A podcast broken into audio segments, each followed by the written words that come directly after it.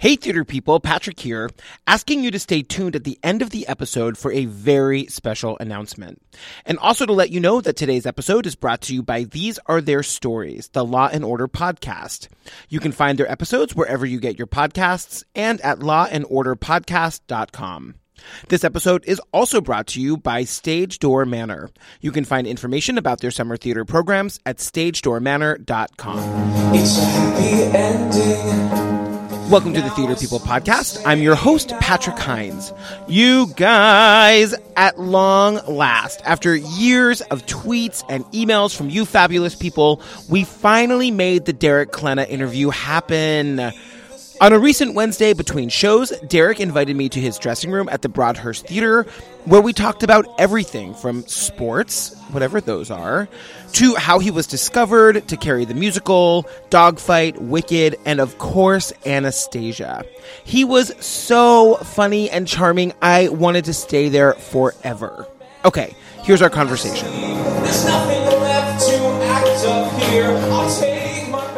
Um, hi, Derek Klena. Hi, thanks for having me. It's so nice to meet you. nice to meet you too. The listeners are going berserk. no, I'm happy to be here. This is awesome. Um, let's chat Anastasia. I've I have a zillion questions about other shows too, but can we start with Anastasia? Yeah, of course. So, how did you get the job?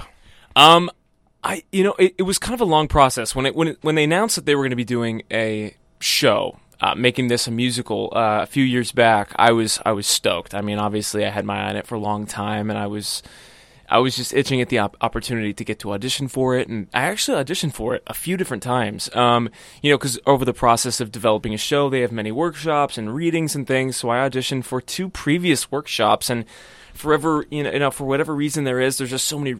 So many logistics that go into casting a show that, like, this, the previous two opportunities didn't work out, and then I came back in a third time. Third time's a charm. Um, for the production in Hartford and read with Christy Altomare, who plays lovely Anya. and uh, yeah, I mean, it's just so crazy. Like, you know, it doesn't take anybody long to connect the dots between this and Carrie.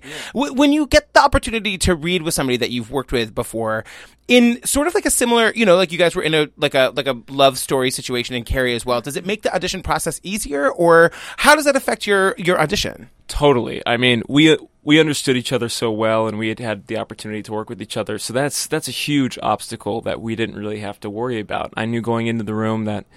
Christy and I had a great relationship, and we've stayed friends over the years. And so to get to share not only that like amazing experience of auditioning for for this show together, but to to have that comfort level and that trust in someone and, and um it was cool. I mean, I mean, luckily it all worked out. Um, but it was the other. There was a definite comfort level there that we were that we were pri privileged to have that you don't always get the opportunity to have. And you know, we both felt, however it went in the room, that you know we, we were there for each other and we both understood each other and how and how we act and, and behave while in scenes and things. So that was a huge plus.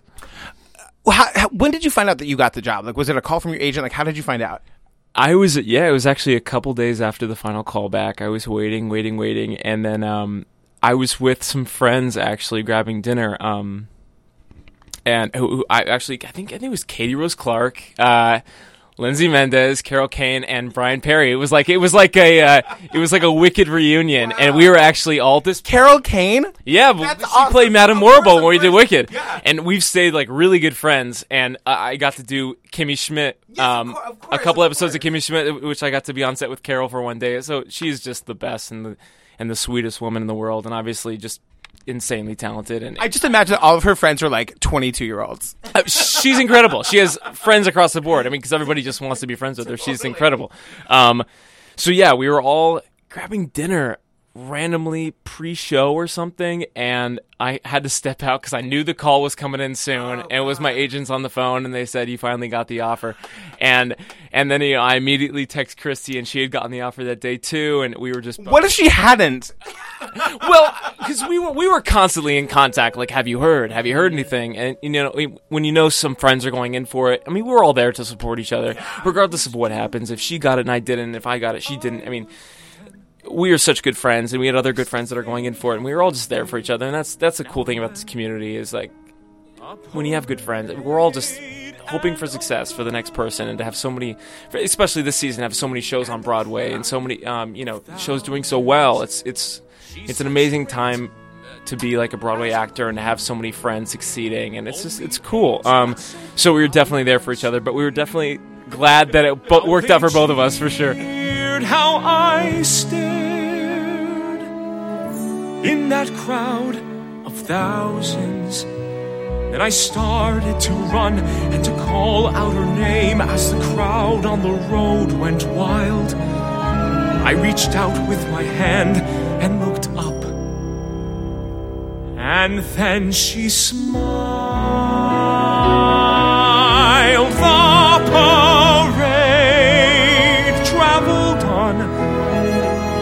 sun in my eyes, she was gone. But if I were still ten in that crowd of thousands, I'd find her.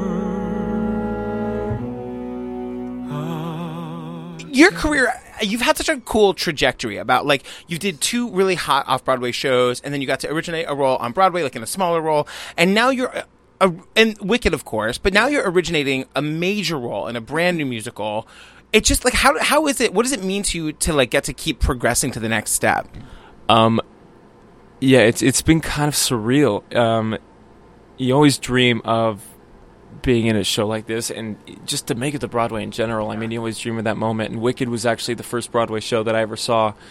Um, so to to make my Broadway debut in that show was pretty amazing. Um, and then to be an originating Dimitri and Anastasia, and this movie that I grew up with who I always hoped it would become a musical. Um, but you know, you just never, you never picture it happening when you're the right age or like the right type or like that right point in your life where you you're right for the role. So to have it, all the stars align, um, which is half the battle, it's just kind of.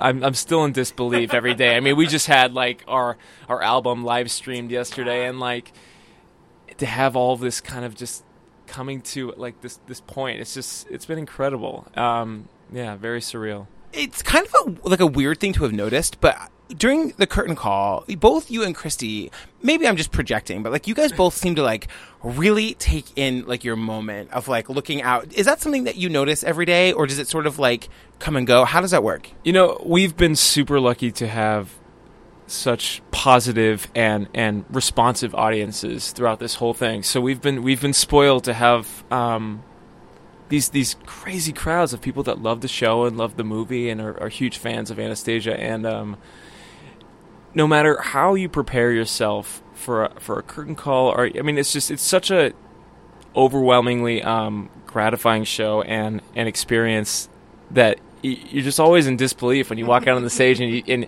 and you see this like crowd going nuts for your show and and for for you and your cast performances. It's just it never it never stops shocking you that that is your life and like that you get to do this every night. And and bring I mean happiness to all these people. And you know you just see people in tears and and you're just making people's trips and lives. And it's it's just a crazy crazy medium to get to live in. But um we are I mean we we're super thankful every day for the opportunity that we get. You know we don't take it for granted. And we we know that we've been given this great like privilege um to share this show with people. And um it is it's it's a it's a magical moment every night to get to to walk out on that stage and know that you just performed the show for people seeing it for the first time. It's it's awesome.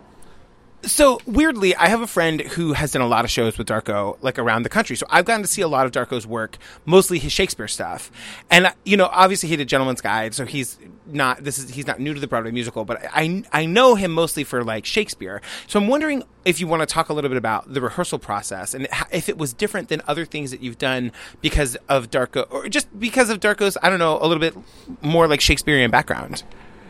Yeah, he's such a visual person. Um, that was something that I personally worked really well with. Uh, I and I admire everything that he does. That like the the mood that he sets in the room. eh, He puts sets everyone at ease. He's such like a a father figure of the show. I mean, he he really takes everybody, you know, under his wing and and he is the leader. He's the leader. He's the warmest. He, he's always looking out for you. It's like he has a sixth sense. He gets like whenever you're having like second thoughts or you're thinking about something, he always knows. He always knows that something's on your mind, and he knows exactly what it is. And nothing nothing gets by him, but in the best way. And he's just I can't say enough. But um, he has such this visual this this vision that he that he wants to portray on stage, and and he's very specific about you know how how each scene should look and how the blocking should be. So for me to get that framework and know that if I,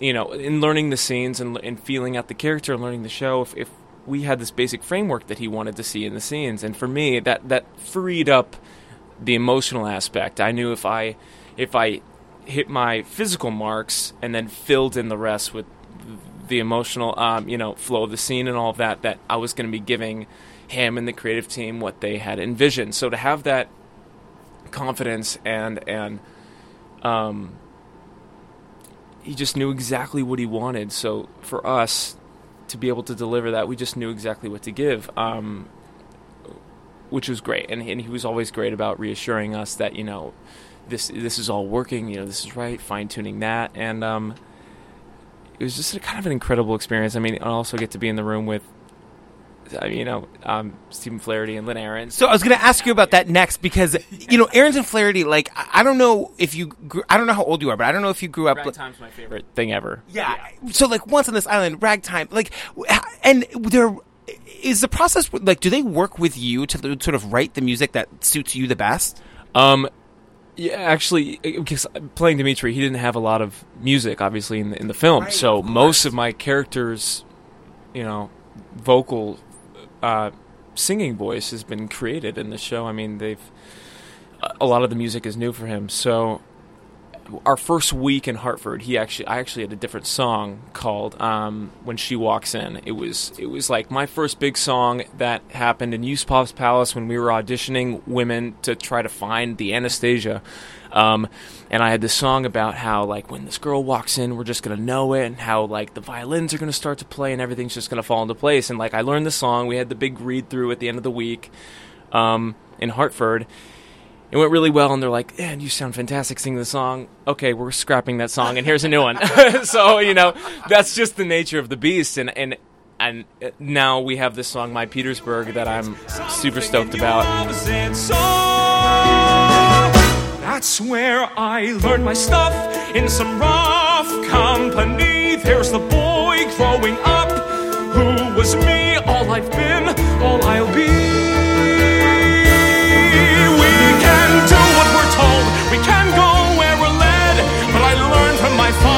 To see what's ahead. Nothing here to hold me, no one that I owe. Funny how a boy can grow. Funny how a city tells you when it's time to go. Boils down to It's it's crazy getting to create a role because yeah, th- they do write this music with no particular person in mind, but then once they hear it on you and, and see you performing it, they definitely do fine tune it and tweak it to match each one of our specific personalities and, and the way our voices are, um, you know, key wise and all of that. So to get to set that and to set that in the recording and for future productions of the show is a huge privilege and honor. It's just crazy that now when people go to listen to the show that it's our voices that they're going to be hearing, which is scary actually to think about it at this point. But um, but it's it's awesome. One thing that you and I have in common is that we both loved A Christmas Story.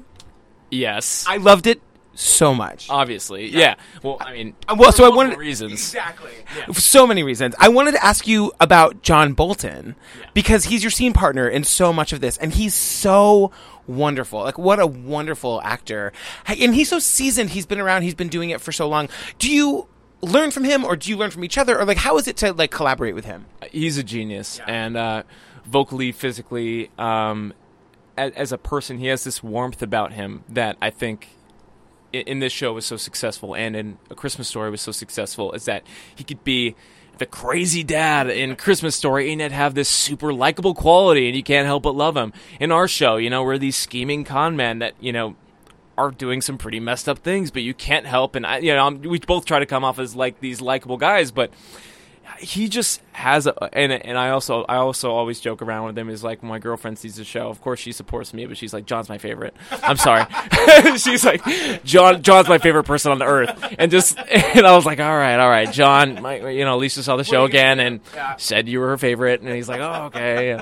But um he really is he's just the best guy and I learn every day something from him. I mean just his vocal inflection to to the the range that he has and and his physicality. He's just uh, yeah, he's incredible. And now a few words from our sponsors. It's finally officially summer, and the best part of summer is camp. But for real theater geeks, there's only one camp to go to where surprise visits from Broadway stars, Hamilton sing alongs, and dance offs are as normal as bunk beds and sunscreen. And that's Stage Door Manor. You guys have heard me talking about Stage Door for the past few months, but it's time for curtains up on another summer of unbelievable performances. The inspiration for Todd Graff's movie Camp and Mickey Rapkin's book Theater Geek, Stage Door is the performing arts training center for kids ages 10 to 18 in upstate New York that puts on an unbelievable 14 shows during each of its three week sessions. I can't wait to tell you some of the shows they're putting on for this summer.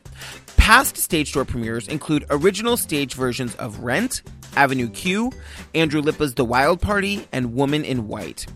In addition to those shows, there are more than 100 classes at beginning and advanced levels.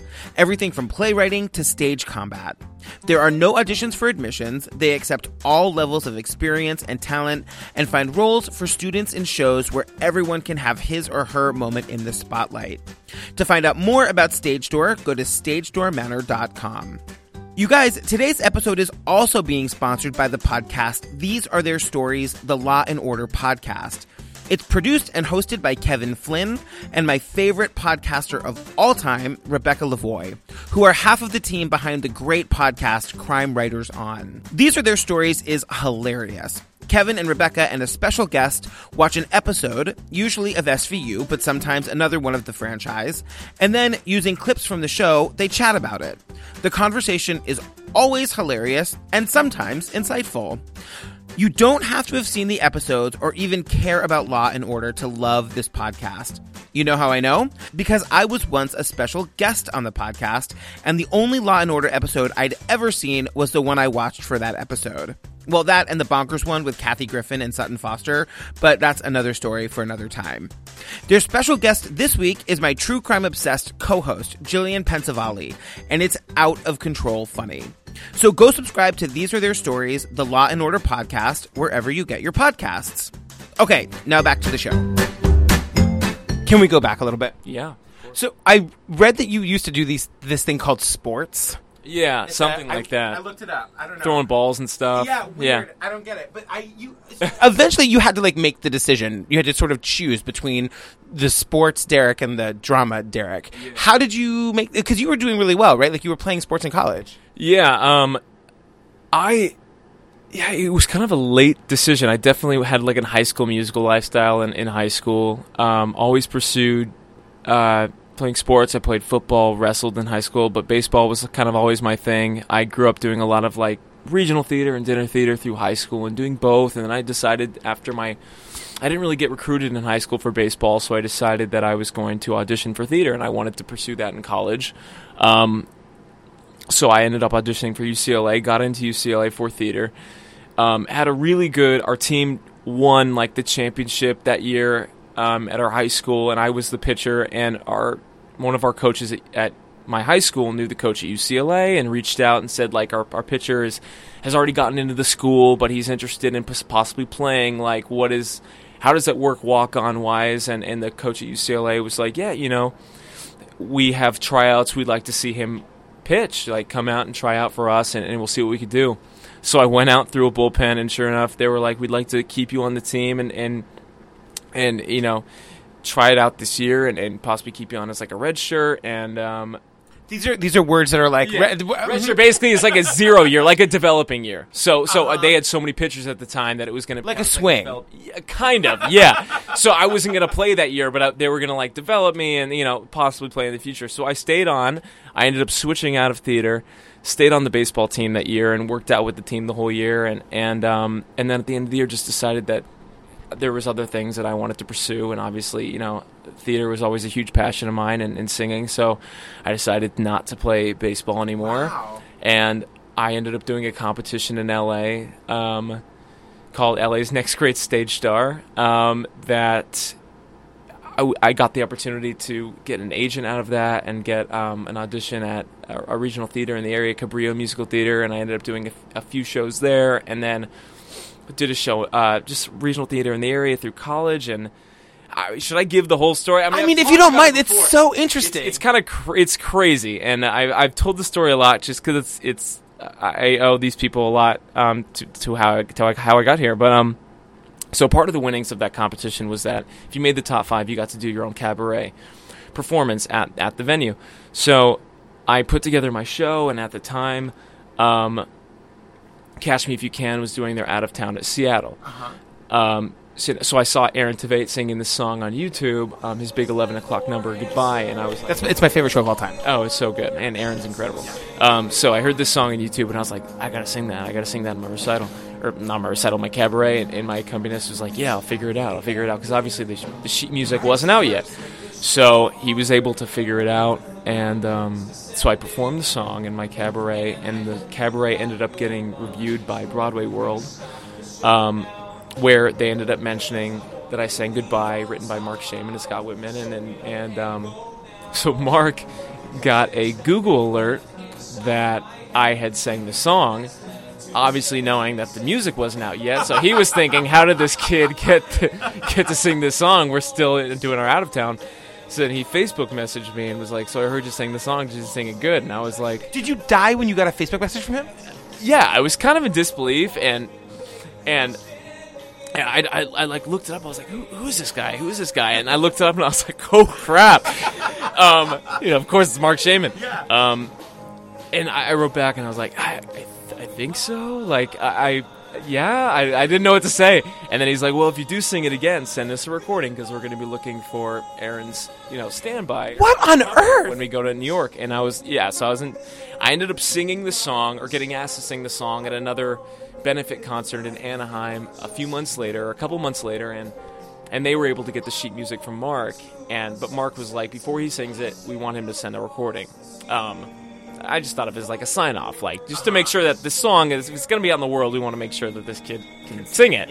Um, so I was like, okay. Uh, I went to a friend's studio, where did a, like a good recording of it, and sent him it. And it, Marc was like, "This sounds great. Um, I'm going to forward this to our casting director, Justin Huff at Telsey, and um, you know, we'd love to have you to co- come out to New York for final callbacks for our show, What? and for uh, you know to cover Aaron." And I was kind of like, "This is not happening." I was in my sophomore year of, of college, and and so yeah, Justin Huff reached out to me. I I flew out. It did a dance call, did a work session.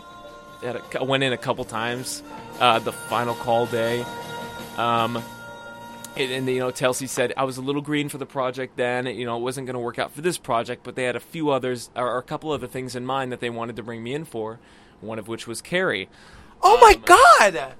So yeah, it, it- and so I auditioned. I sent in a tape actually from LA for the last lab of Carrie, and then they wanted me to fly out for callbacks for that. Um, and Do they pay for that, or do you pay for it? no, I, I paid for it. I was like, took a leap of faith and was like, you know, this is a once in a lifetime opportunity. If I'm if I'm gonna get a callback, I'm gonna go in and give it my all. I ended up being out here for like a week. Went in three or four times for Carrie, and booked the the, the workshop with Christy. Um, and flew out for two weeks during my ju- my during my sophomore year.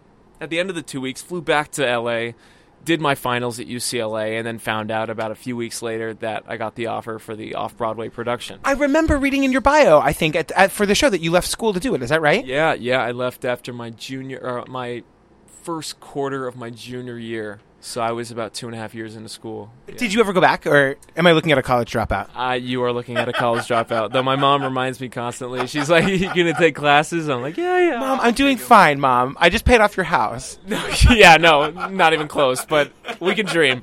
Um, That's crazy. Did you know about Carrie when you were auditioning for it? Like, did you know the legend of it? No, I mean I watched the movie and like um you know my, my my singing coach in LA was like oh this is a big deal yeah oh yeah this was like a huge like epic flop in the 80s and, this is gonna be this is be exciting. And I was like oh okay yeah I guess. Um so I sent it in uh, naively and and uh, flew out and it all just kind of happened. And even when I came out to do Carrie I had no intention of really staying in town. I was kind of just like I'm gonna go out for a few months and have this opportunity and we'll see how it goes.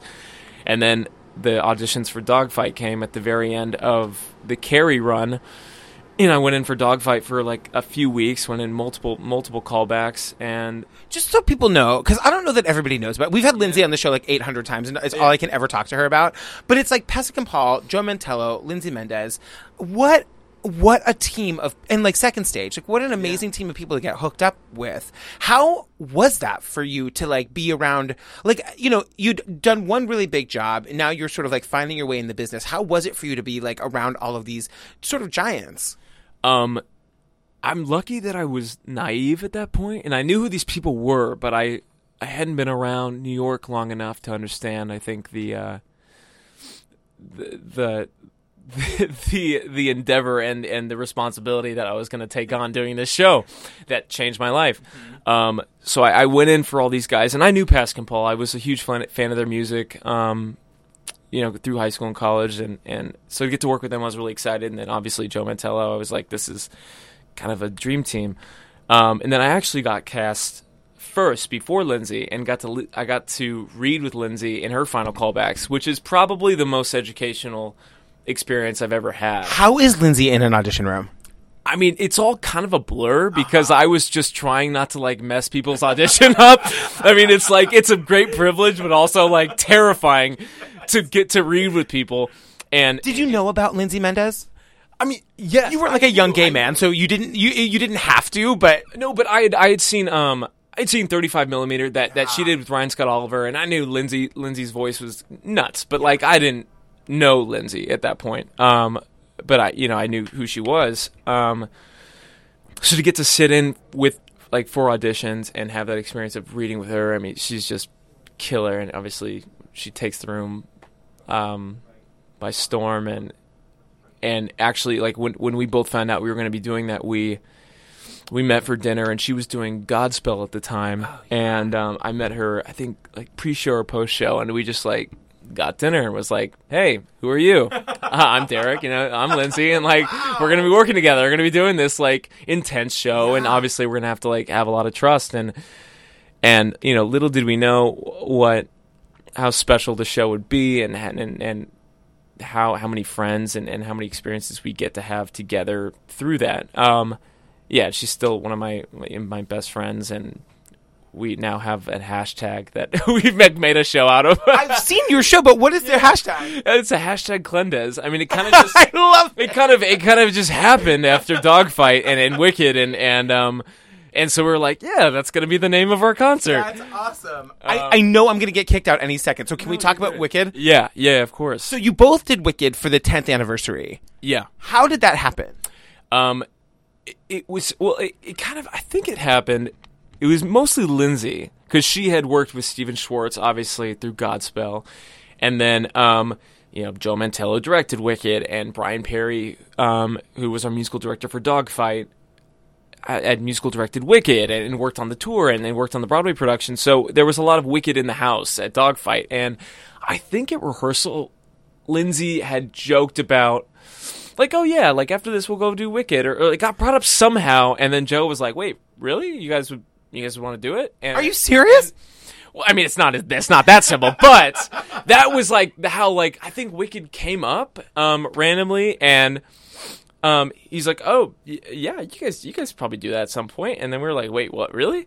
And then so Lindsay, after or in between one of our shows, she sang through the score um, the Wicked score with Brian at, at the theater, and, and you know obviously she sang the crap out of it. She's you know amazing, um, and you know they they like signed off on her doing it, and then but you know I I didn't know Stephen as well, and and the creative team needed to see me do it, so I actually you know they gave me the packet of Fiyero material. I went in, I had I had a call and like work session with the with the creative group, and and you know, luckily it, it all kind of just it worked out like that. But we definitely got the opportunity from doing dogfight dogfight with Joe and and having that experience of working with him.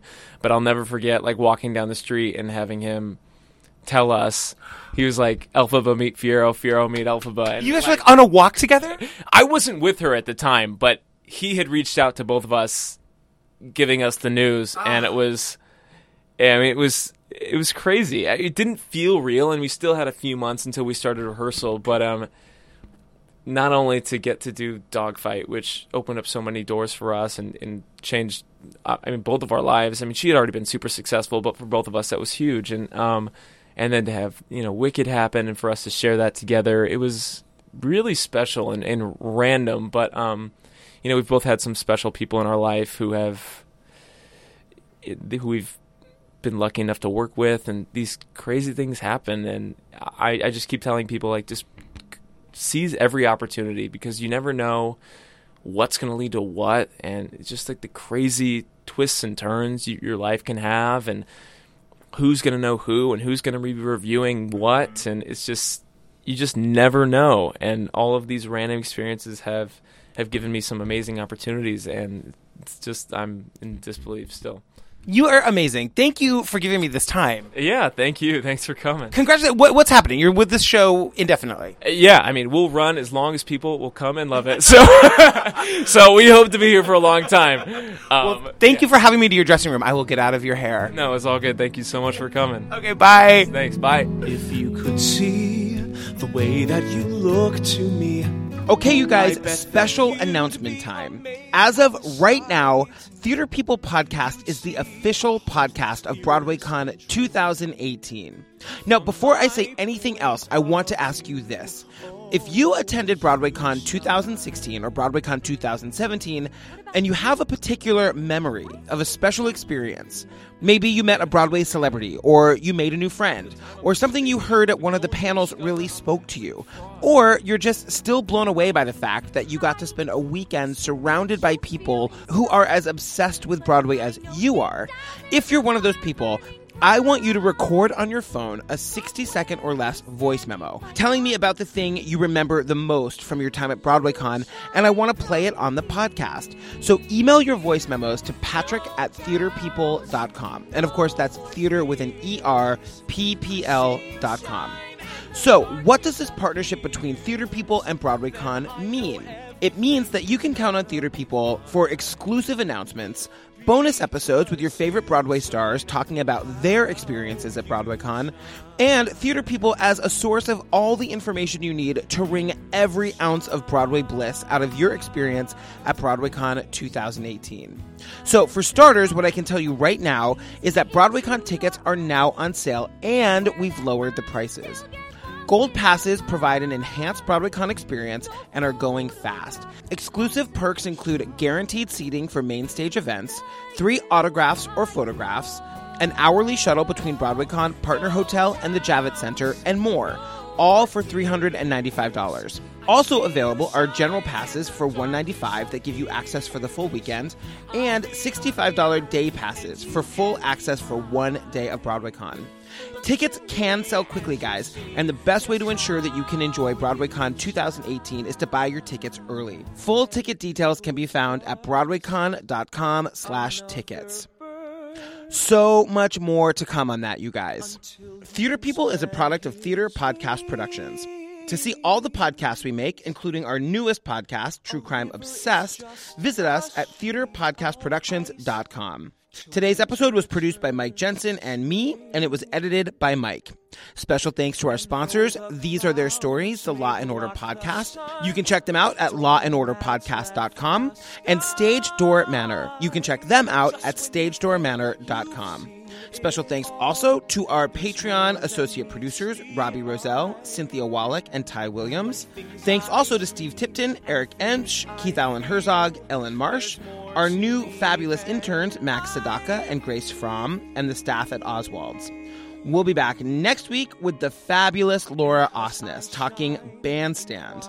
Until then, tell your friends about us. Let's get the theater community talking. Don't recognize I'm a diamond in the rough, a dreamer in